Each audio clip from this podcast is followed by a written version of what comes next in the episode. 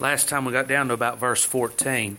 And before we go any farther, I guess this is a, a debated scripture here that we're about to come to. Some would argue that this can't be a saved person. He's speaking about people that are unregenerate. But I don't believe that's the case, and I believe we can prove it just with sim- simple English that the scriptures wrote in. So in the previous verses, he was speaking about the law and sin, how that the law convinced and convicted him of sin. And if you'll look at the language used there, verse 9 For I was alive without the law once, but when the commandment came, the commandment that was ordained to life, I found to be to death. Sin, taking occasion by the commandment, deceived me, slew me. Wherefore the law is holy, was that which is good, made death unto me. If you notice all of those, it's all past tense. It's all before he was born again. Every every reference down through there, every verb is past tense. It's what he was. But now in verse 14, so now Paul, he's no longer lost. He was lost. He was deceived. He thought he was all right, thought he was good enough, believed he was acceptable unto God, and that he didn't need anything. His righteousness was sufficient as it was.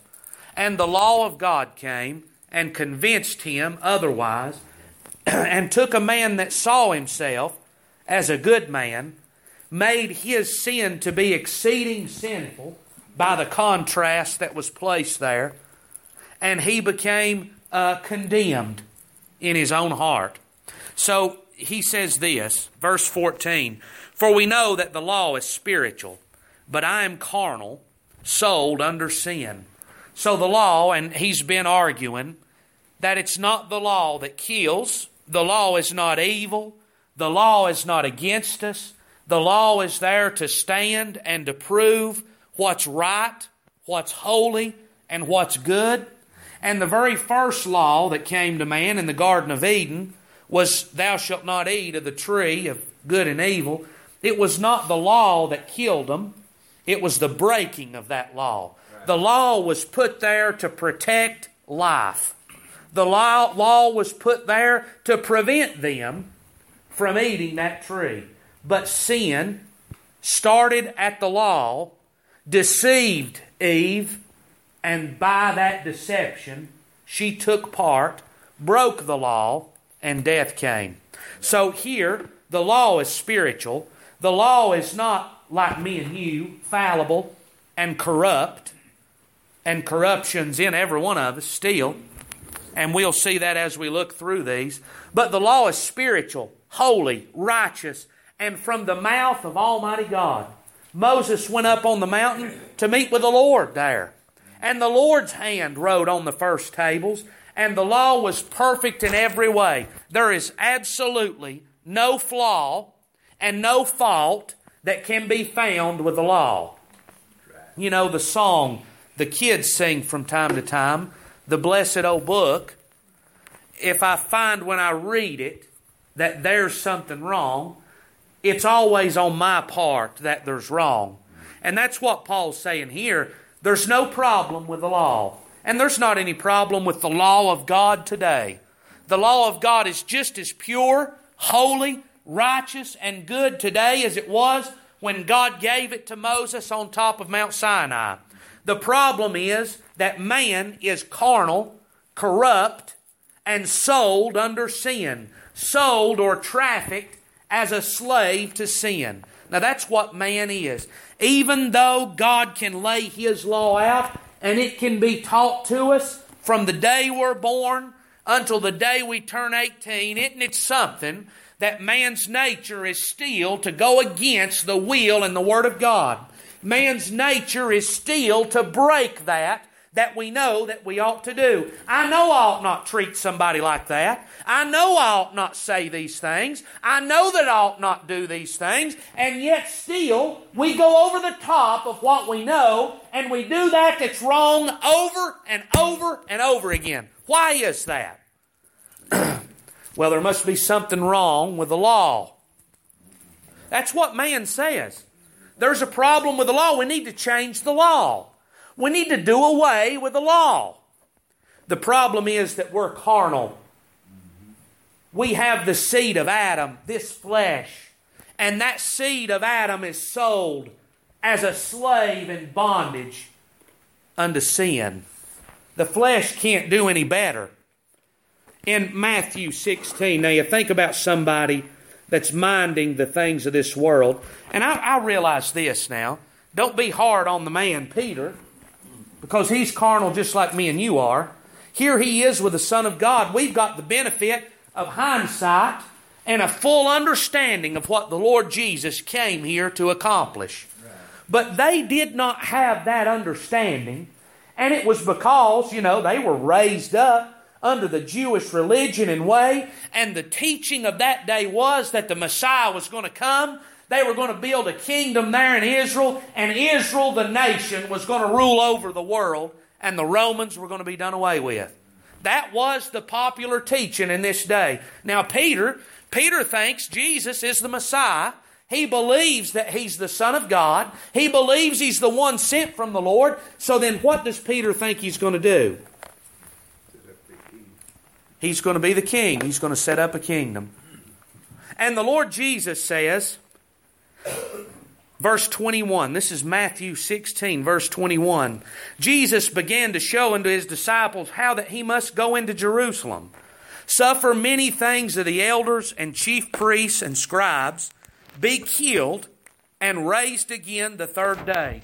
The Lord Jesus is teaching his disciples what's going to happen to him. The true reason why he came to die for the sins of man. Then Peter took him and began to rebuke him, saying, Be it far from thee, Lord. This shall not be to thee. I believe he meant that. You're the Son of God. You're the one that's come to set up this kingdom. That's not going to happen to you. As well as, Lord, I won't let it happen. I'll fight to the death to prevent it. And I believe he meant both of those things. But you know what he didn't have? An understanding of what the Lord was coming to do. All he could see was the natural side. And the Lord says, Get behind me, Satan. For thou art an offense unto me. For thou savorest not the things that be of God, but those that be of men. Peter, your mind, your thinking, and your reasoning is in the wrong place. You're savoring that. That pertains to the flesh. And I'm doing and accomplishing the will of God.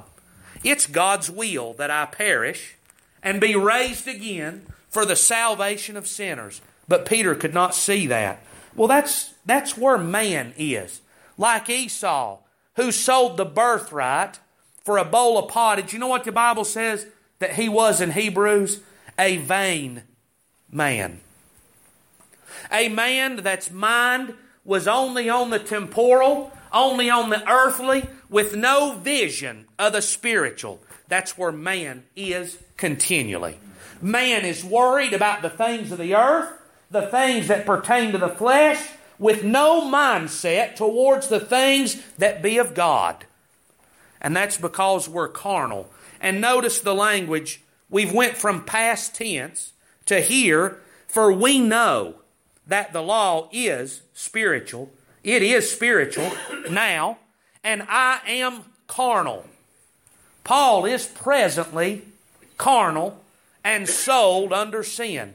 Now, how could that be? How can a man that's been saved, that's an apostle of God, a man that's given powers that no other people since has had, the apostles had power that we don't have today.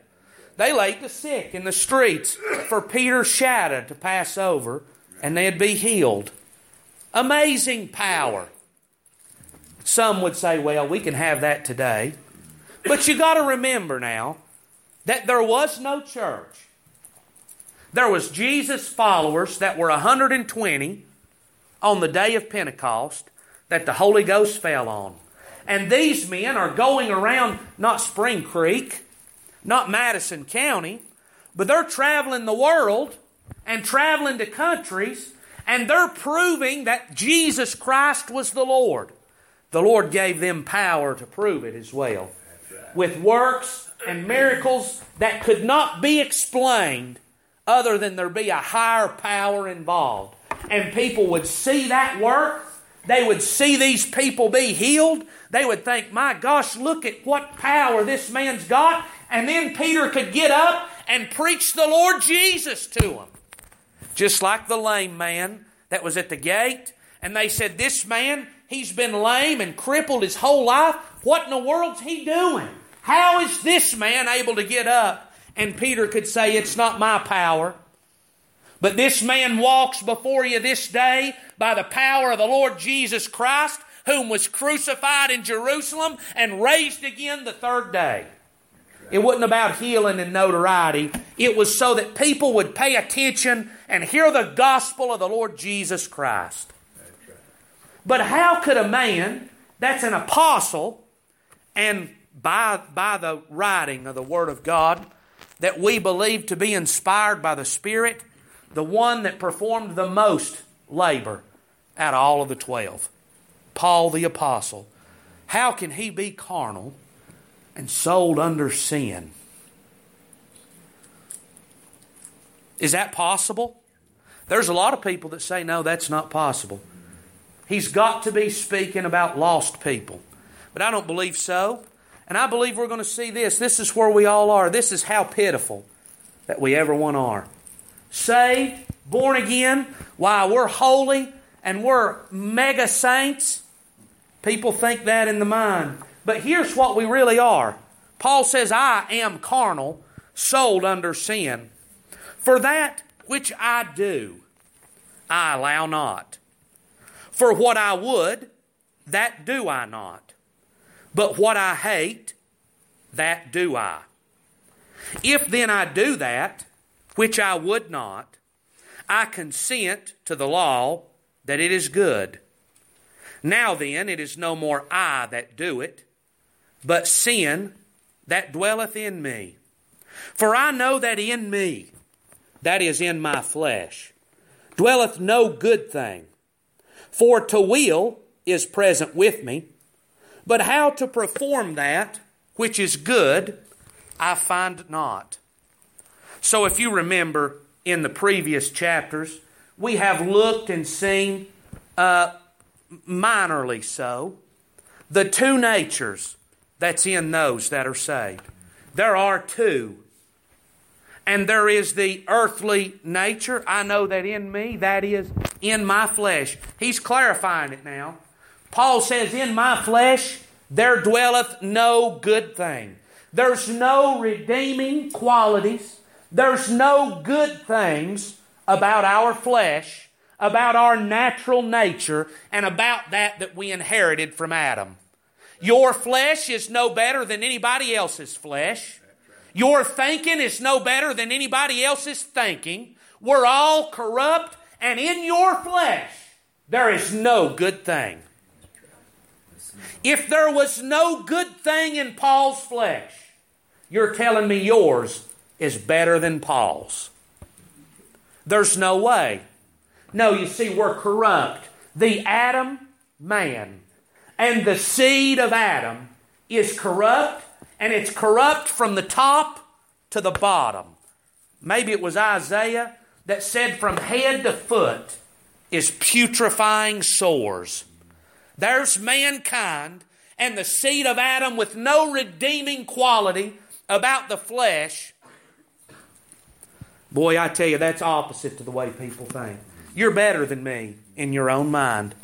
That's the way it is for a pile of people. And I'm better than these people, and we need to teach them a lesson, and I'm going to prove a point to them, and I'm going to tell them how low down they really are, and I'm going to tell them how much better I am than them, and I'm going to do this just to show them what they are and how good a fella that I am.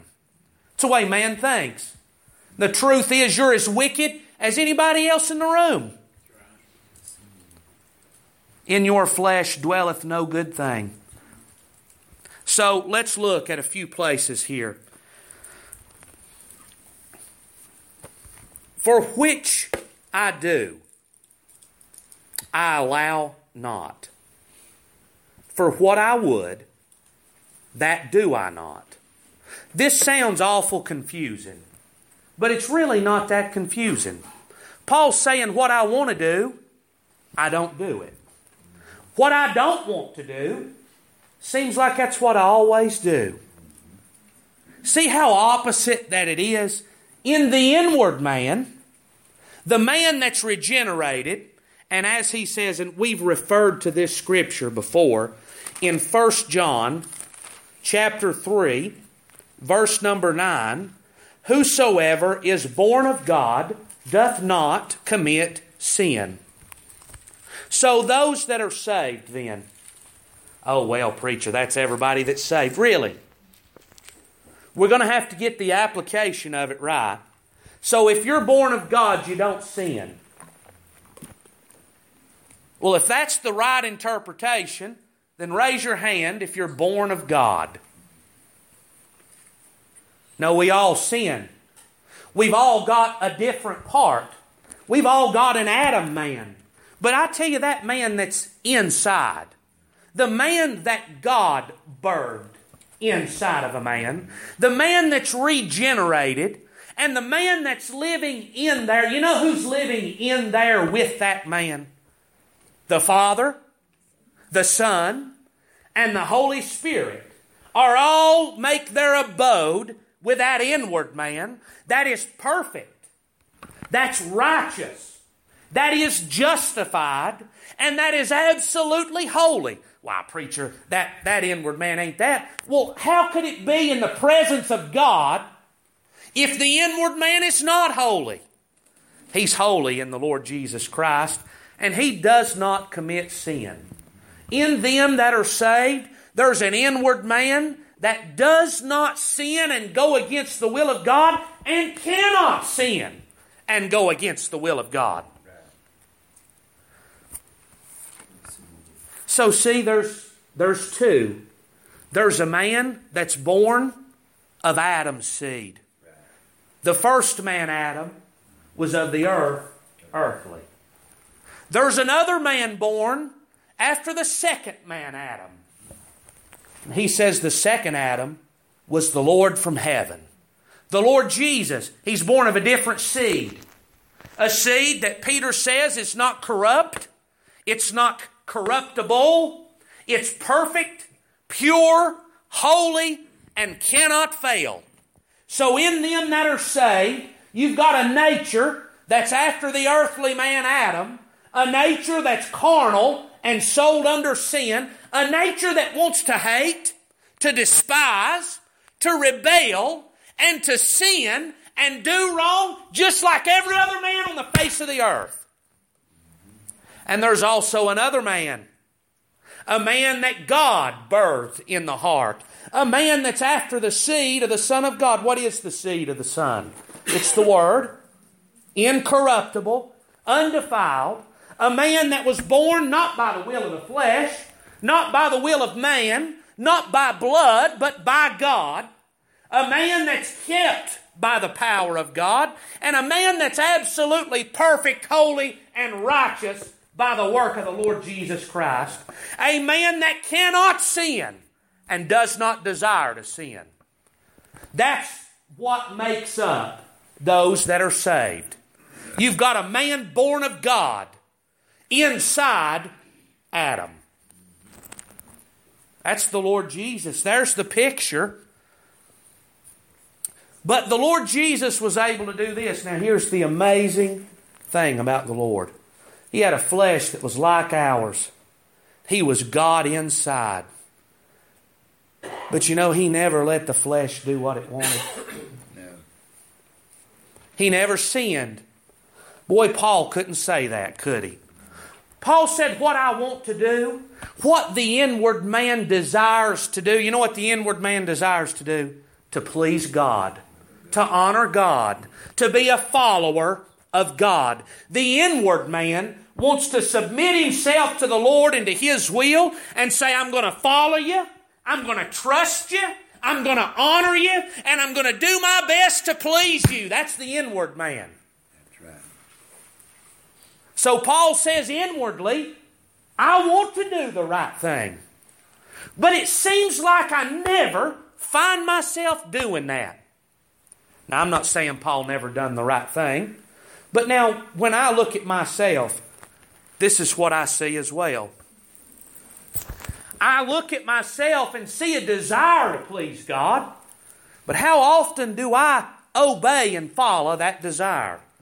The Adam man's against it, is contrary to it, and the Adam man resists it. And what I want to do in the inward man, the outward man never wants to do. And what the outward man would desire to do, the inward man is against that. And the two are contrary. The flesh is not free to go and serve sin. You know, that, there's what we're accused of. You say eternal salvation that's based in the Lord Jesus. You're giving folks an excuse to go out and sin and still be saved. Well, here's the, the, the message for that. The man that's saved, he's not free to go serve the flesh any longer because the inward man resists and wars against that as well. They are contrary and opposite one to the other. In Galatians, I believe we can see this written out a little more plainly, maybe. Galatians chapter 5, verse 16. This I say then walk in the Spirit, and ye shall not fulfill the lust of the flesh. Now, if I'm walking in the Spirit. How could we say that different? If we're walking in obedience under the leadership of the Spirit, you know what I'm not going to do? I'm not going to fulfill the lusts and desires of the outward man. I can't. You can't walk after the Spirit and fulfill the desires of the flesh. You know why? Well, he's going to tell us. For the flesh lusteth against the Spirit, and the Spirit against the flesh. And these are contrary, the one to the other. So the Spirit's desires is contrary to what the flesh desires, and the flesh's desires are contrary to what the Spirit would desire. and that's always the case. They are contrary. That means to lie opposite or against one another all of the time. You think about the picture of the law being laid next to a wicked me. Well, here's the picture here as well. Just as the contrast of my wickedness and sin stands out so greatly against the law, here's two that are completely opposite one to another. And when they line up, they never agree on anything. They are always in disagreement, they're always in argument, and they're always against one another the flesh and the spirit. Now, where is that? That's in me. And in all of those that are saved is this warfare one to the other. So, now listen, this is verse 17. This is Galatians 5, verse 17, the last part. They're contrary one to another, so that you cannot do the things that you would. You know what's got to happen now? If I'm going to fulfill the desire of my flesh, I'm going to have to tuck away and kill out that inward man. I'm going to have to hush him up and go over the top of him. It has to happen. I can't, if I'm saved, I can't go against what I know to be right and perform it with the flesh without overrunning what I know in my heart by the Spirit. And when the Holy Ghost would lead me to do something, you know what I'm going to have to do? My flesh says, well, they're going to laugh at you. They're not going to like you. They're going to be mad at you. They're going to pout. They may get up and leave. They may tell you. They may just snigger behind their back. They don't want you to do that. You've been here too long. There's been too much said already. Been too many songs. You know what the flesh is doing? It's contrary to what God would have me to do. And if I'm going to follow the leadership of the Spirit, this man is going to have to be put down. It's the same every time. If I'm going to pray, if I'm going to pray at the house this evening, my flesh is going to say, You don't have time. You need to do this first. You need to do that. And you prayed at church earlier. And you're going to pray again tonight. You're going to go to prayer room. And there's no sense in wasting that time. You've got a lot of things that needs to be done. It's always that way, ain't it? Isn't it amazing that the Lord said a man ought to always pray and not faint? That he says in Thessalonians, pray without ceasing that Daniel prayed three times a day, that we know that prayer ought to be in the life of those that are saved, and yet we never find ourselves doing it. Why is that? This fleshly man is resistant to that. And when I would desire to do something to please God, if you're saved, I believe you'll know what I'm talking about. When you're sitting, when you're working, when you're in the bed laying there, what's waiting to go to sleep, and the notion to pray. I'm sure you've had that happen once. The notion, son, you ought to pray. I don't want to get up. I've got to finish this first. I can't do that right now. I can't get away from everybody to get to a quiet place to pray. You know, they're always opposite and contrary one to another. And one of them is going to win.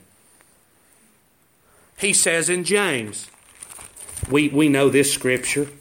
We know it so well, we could ever one quote it. He says in James, from whence come wars and fightings among you? Come they not hence of your own lusts that war in your members? You've got two in you fighting. You know what they're warring over? You. It's what we've read in Romans in the previous chapter. Yield not to the flesh, but yield to the Spirit. Well, here is the battle that Paul's experiencing a man that's rebellious and sinful, a man that's saved and born again, and filled with the Spirit of God, and which is going to be obeyed, which is going to be followed. If I do that, which I would not, I consent under the law that it is good to say jointly, confess. So now, the law, the law tells us in a lot of ways how we ought to act, how we ought to talk, and how we ought to treat one another. That's what the law teaches. And when I know what I ought to do, even if I don't do it, in my heart now, I'm confessing that the law is right. Even though I break it, I still know in my heart that the law is the way that I ought to act. Even in sin, man consents that the law is good, the law is just, the law is righteous, and the law is holy. And we are continual breakers of the law continually going over the top of what God would have us to do. Continually yielding our members to the flesh and not to the spirit. Continually breaking the commandments of God. Why is that? It's because we're still in a flesh that's rebellious. I've thought about myself many times. You get to the end of the day, and my gosh, you're disappointed at just how you've done that day. You're disappointed at how you acted. You're disappointed in what you said, in what you didn't do, and in what you did do. You're disappointed that you didn't obey. I believe Paul here sitting down And Paul's disappointed at just how weak a fellow that he was. We're all that weak. We're all that needy. We all need the grace and the help of the Lord Jesus Christ if we're going to walk pleasing. I consent to the law that it's good. Now then, it is no more I that do it, but sin that dwelleth in me. Now, Paul is not skirting responsibility and saying, Well, I can't help it. But Paul says, Know this it's not the saved man that's performing these sinful actions. It's not the inward man that's righteous, holy, and pure by the work of the Lord Jesus. It's the sinful man of the flesh. It's me allowing the fleshly man to have its way. That's why he says in Ephesians, I believe we can see this even better now. Ephesians chapter 4, verse 22, this is Paul, that you put off concerning the former conversation, manner of life, or behavior. So he's saying you put off your behavior, the old man, which is corrupt according to deceitful lusts, and be renewed in the spirit of your mind, and that you put on the new man, which after God is created in righteousness and true holiness. Now, he's not talking to lost people here. That, well, you just need to change clothes and you'll be saved. No, he's talking to saved people. They've still got two natures. Paul says, lay off the old man, lay off the old behavior, and the way that you used to behave and live in this world and put on the new man. Let the new man be the one that's in control and submit your flesh to follow the Spirit. Whereas previously, you were servants of sin. Your actions were only in servitude to the lust and desires of the flesh.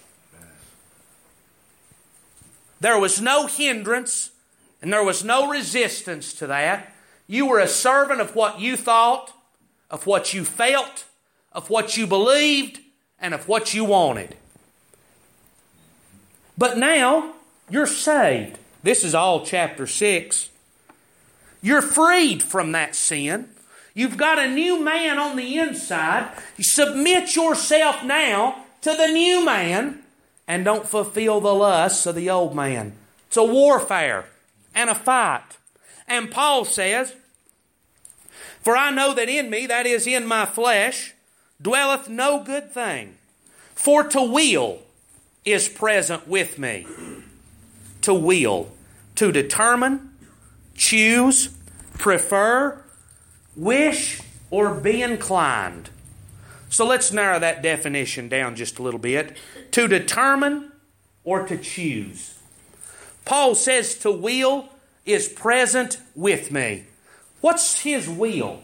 I want to do the right thing. In his heart now, he's determined to please God. In his heart, his desire, and what he chooses, I'd like to do the right thing. Would you? I wonder sometimes. I wonder sometimes. But in the inward man of those that are saved, the desire is to do the right thing. To will is present. Paul says, In my flesh, there's a desire to do the right thing.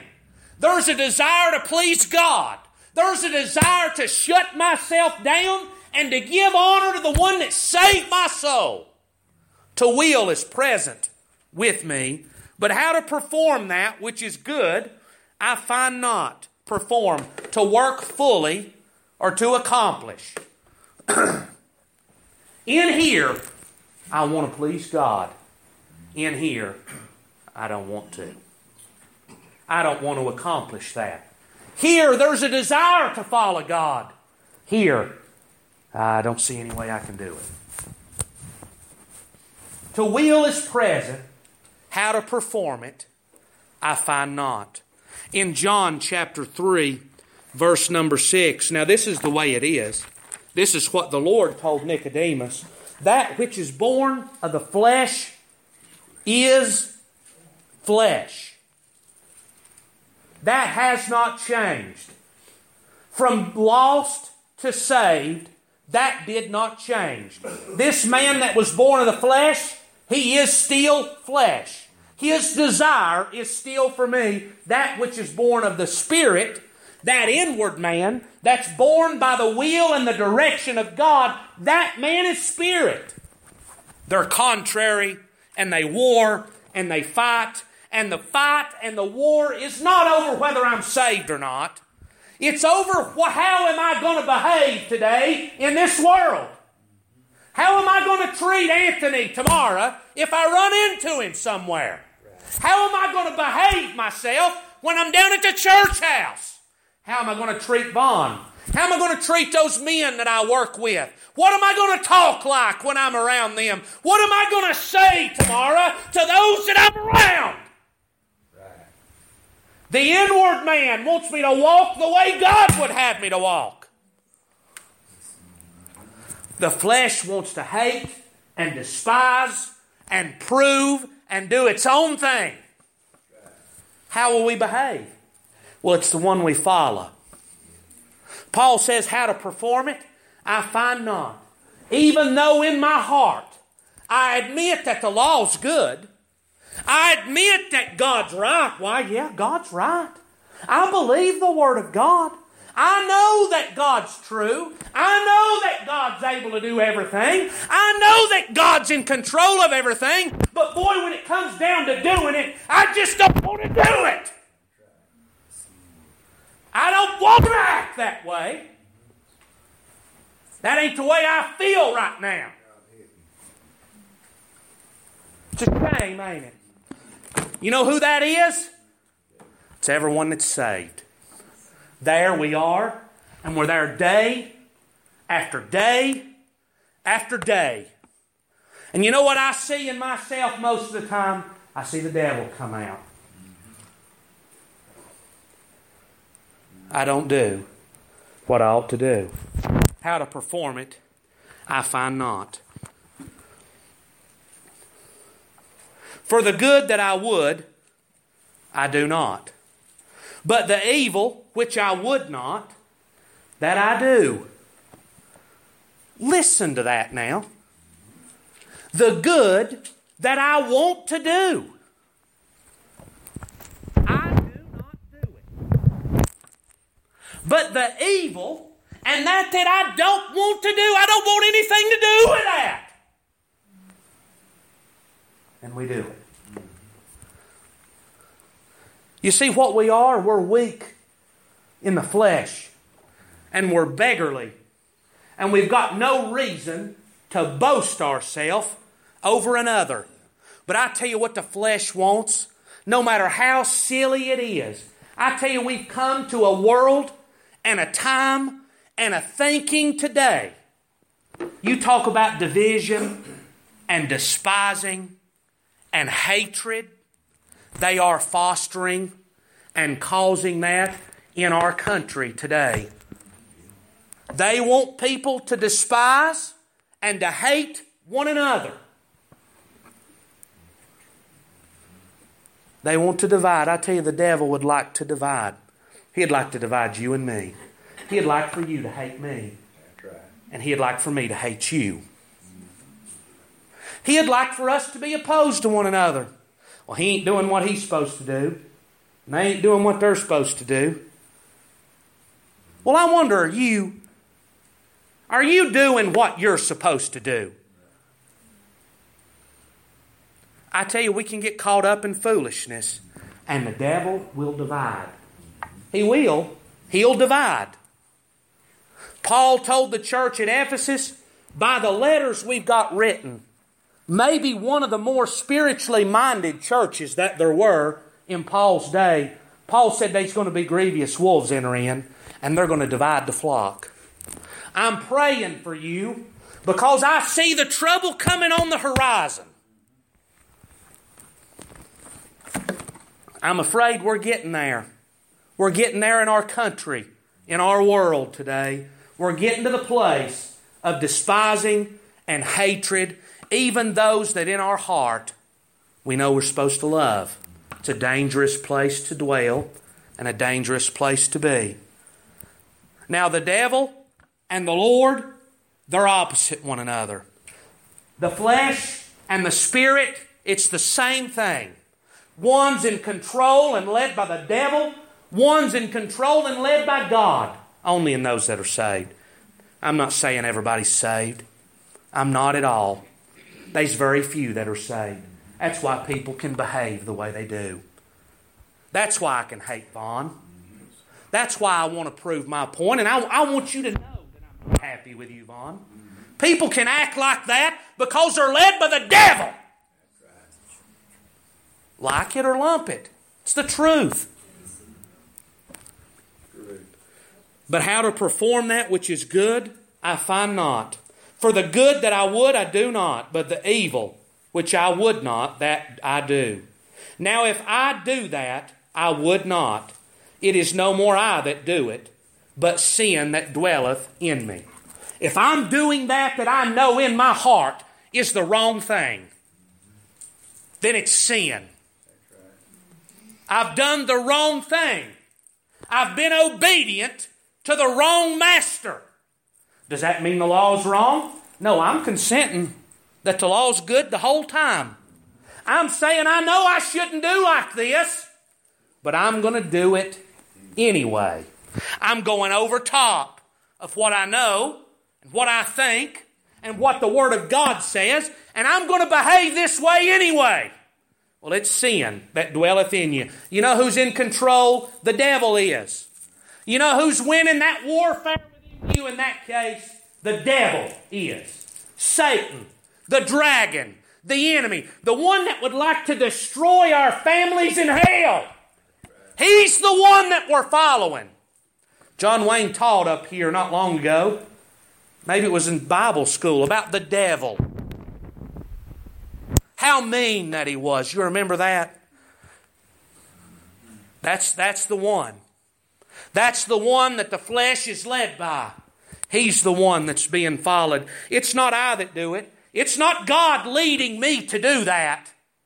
It's not God leading me to talk like that. It's not God leading me to behave that way. It's sin that's in the flesh.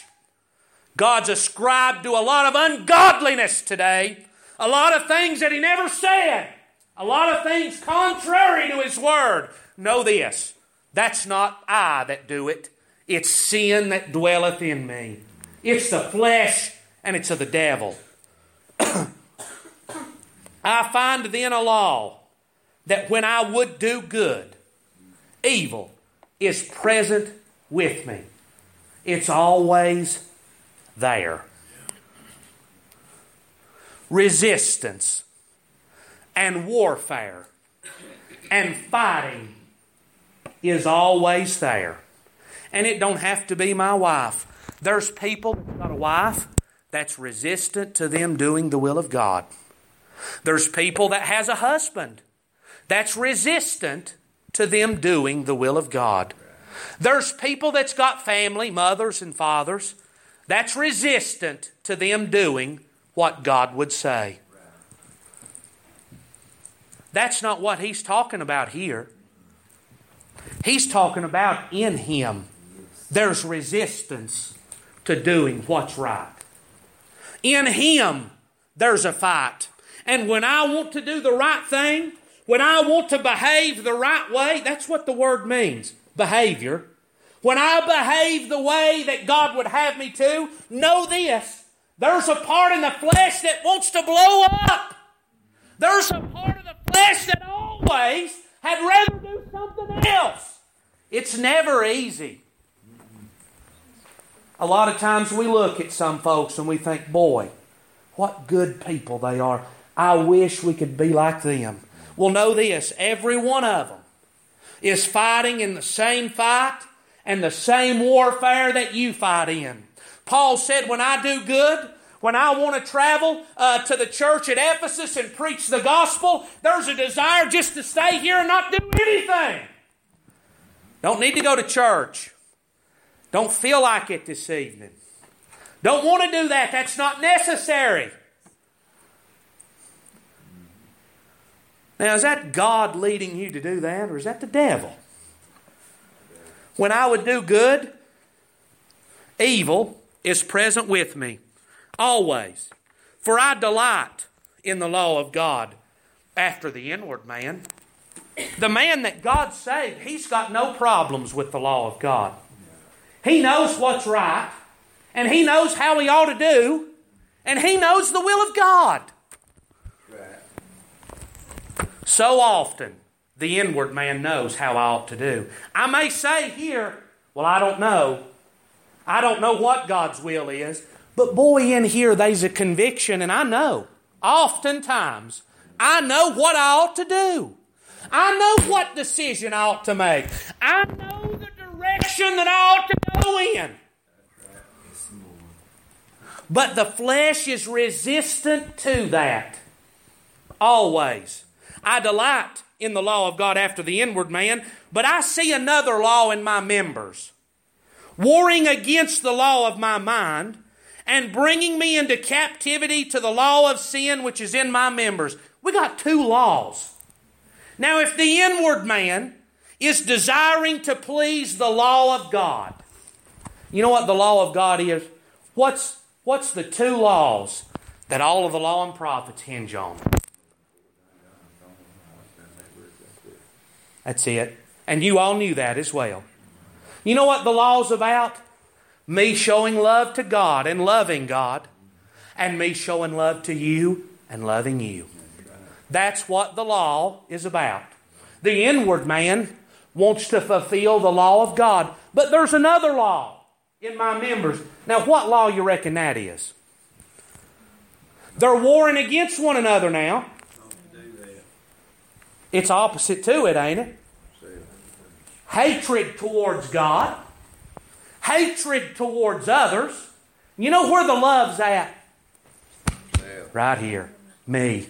My promotion, my glory, my honor, my praise, my name, my will, my desire. Ain't that the flesh? Paul said in Timothy, perilous times will come. And there's a great long list of actions, but it's the top one, I believe, that it all hinges on. For men shall be lovers of their own selves. You know who they want to please first and foremost? Me.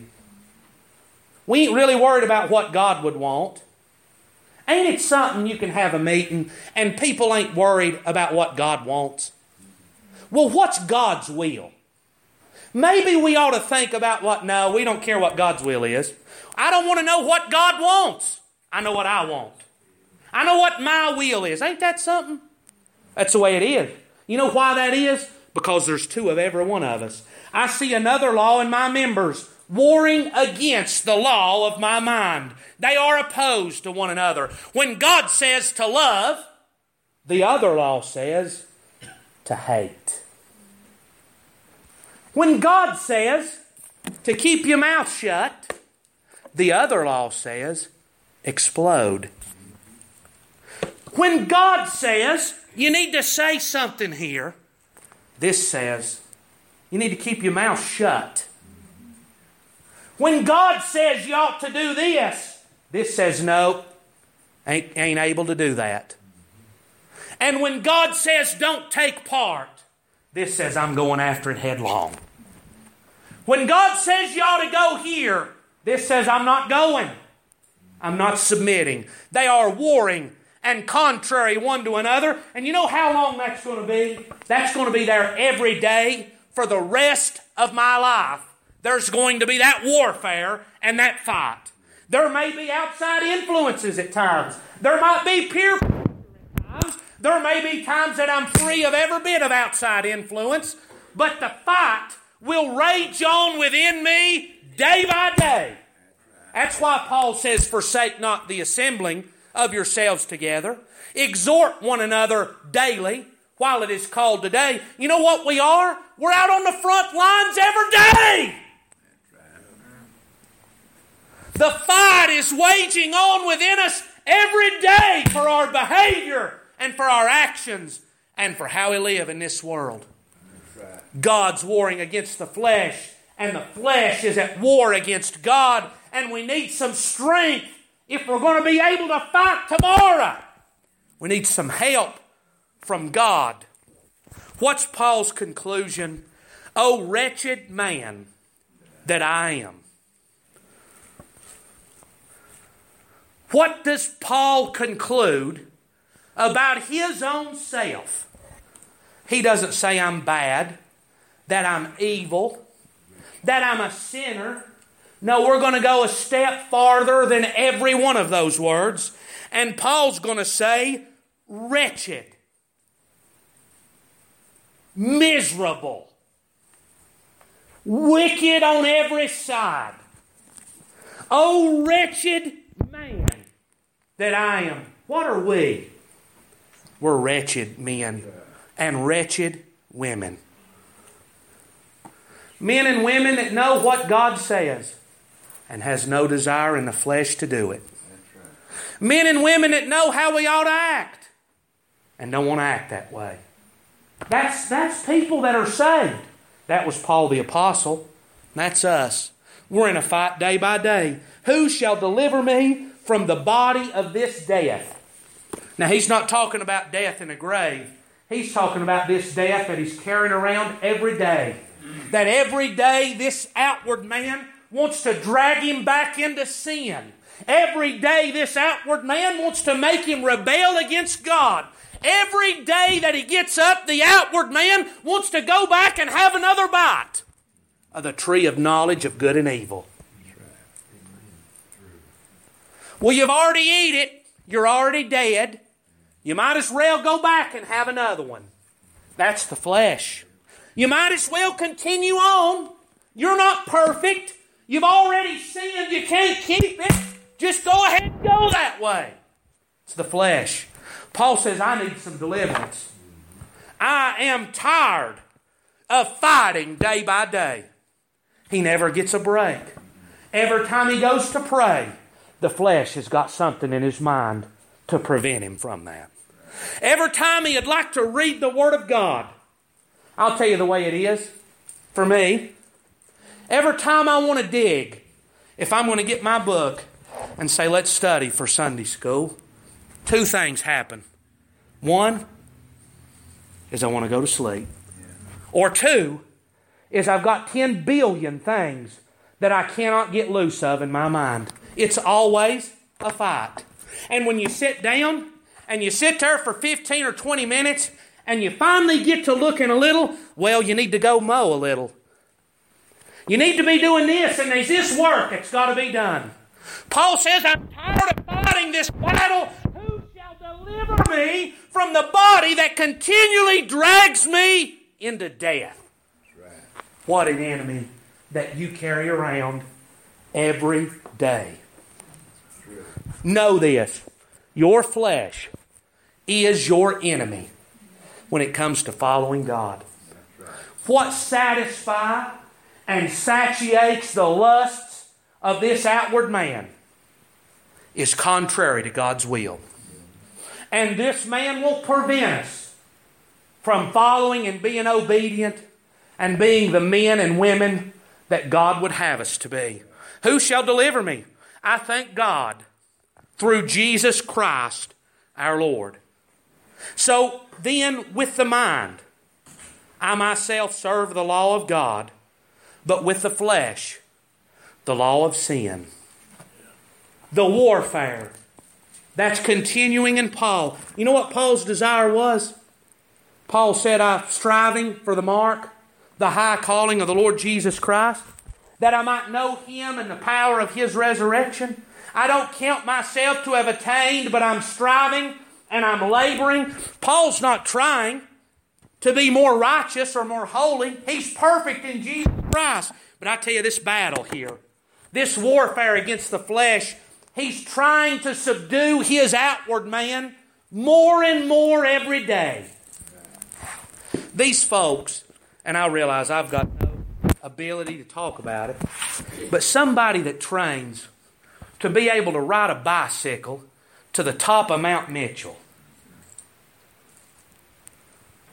Now, if you don't think anything about that, ride from here to Greg and Melissa's driveway and see how that feels. And these people that can ride to the top of Mount Mitchell, you know what they're going to do in order to get to that place? They're going to have self control.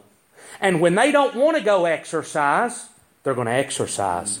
When they want to eat a piece of cake the size of my leg, they're going to resist that. That's temperance. That's controlling self and bringing their bodies into a place that they can accomplish this amazing feat. I believe that's where Paul wanted to get. God, help me by your grace to be more temperate day by day. Who's going to deliver us? I thank God through Christ Jesus our Lord. We've got no hope in the law. We've got no hope in our works. You see what our works are? You see how we are compared to the law of God. You want to measure yourselves by the law. This is what we're going to find every day. We're going to find that even as saved people, we know how we ought to do, and we're unwilling to do it in the flesh. May God help us by His eternal grace to lay off the outward man, to crucify the outward man, and to be obedient followers of the inward man. And it, that's only by the grace of God. Who shall deliver me? I thank God through Christ Jesus, our only hope we have. Anything on your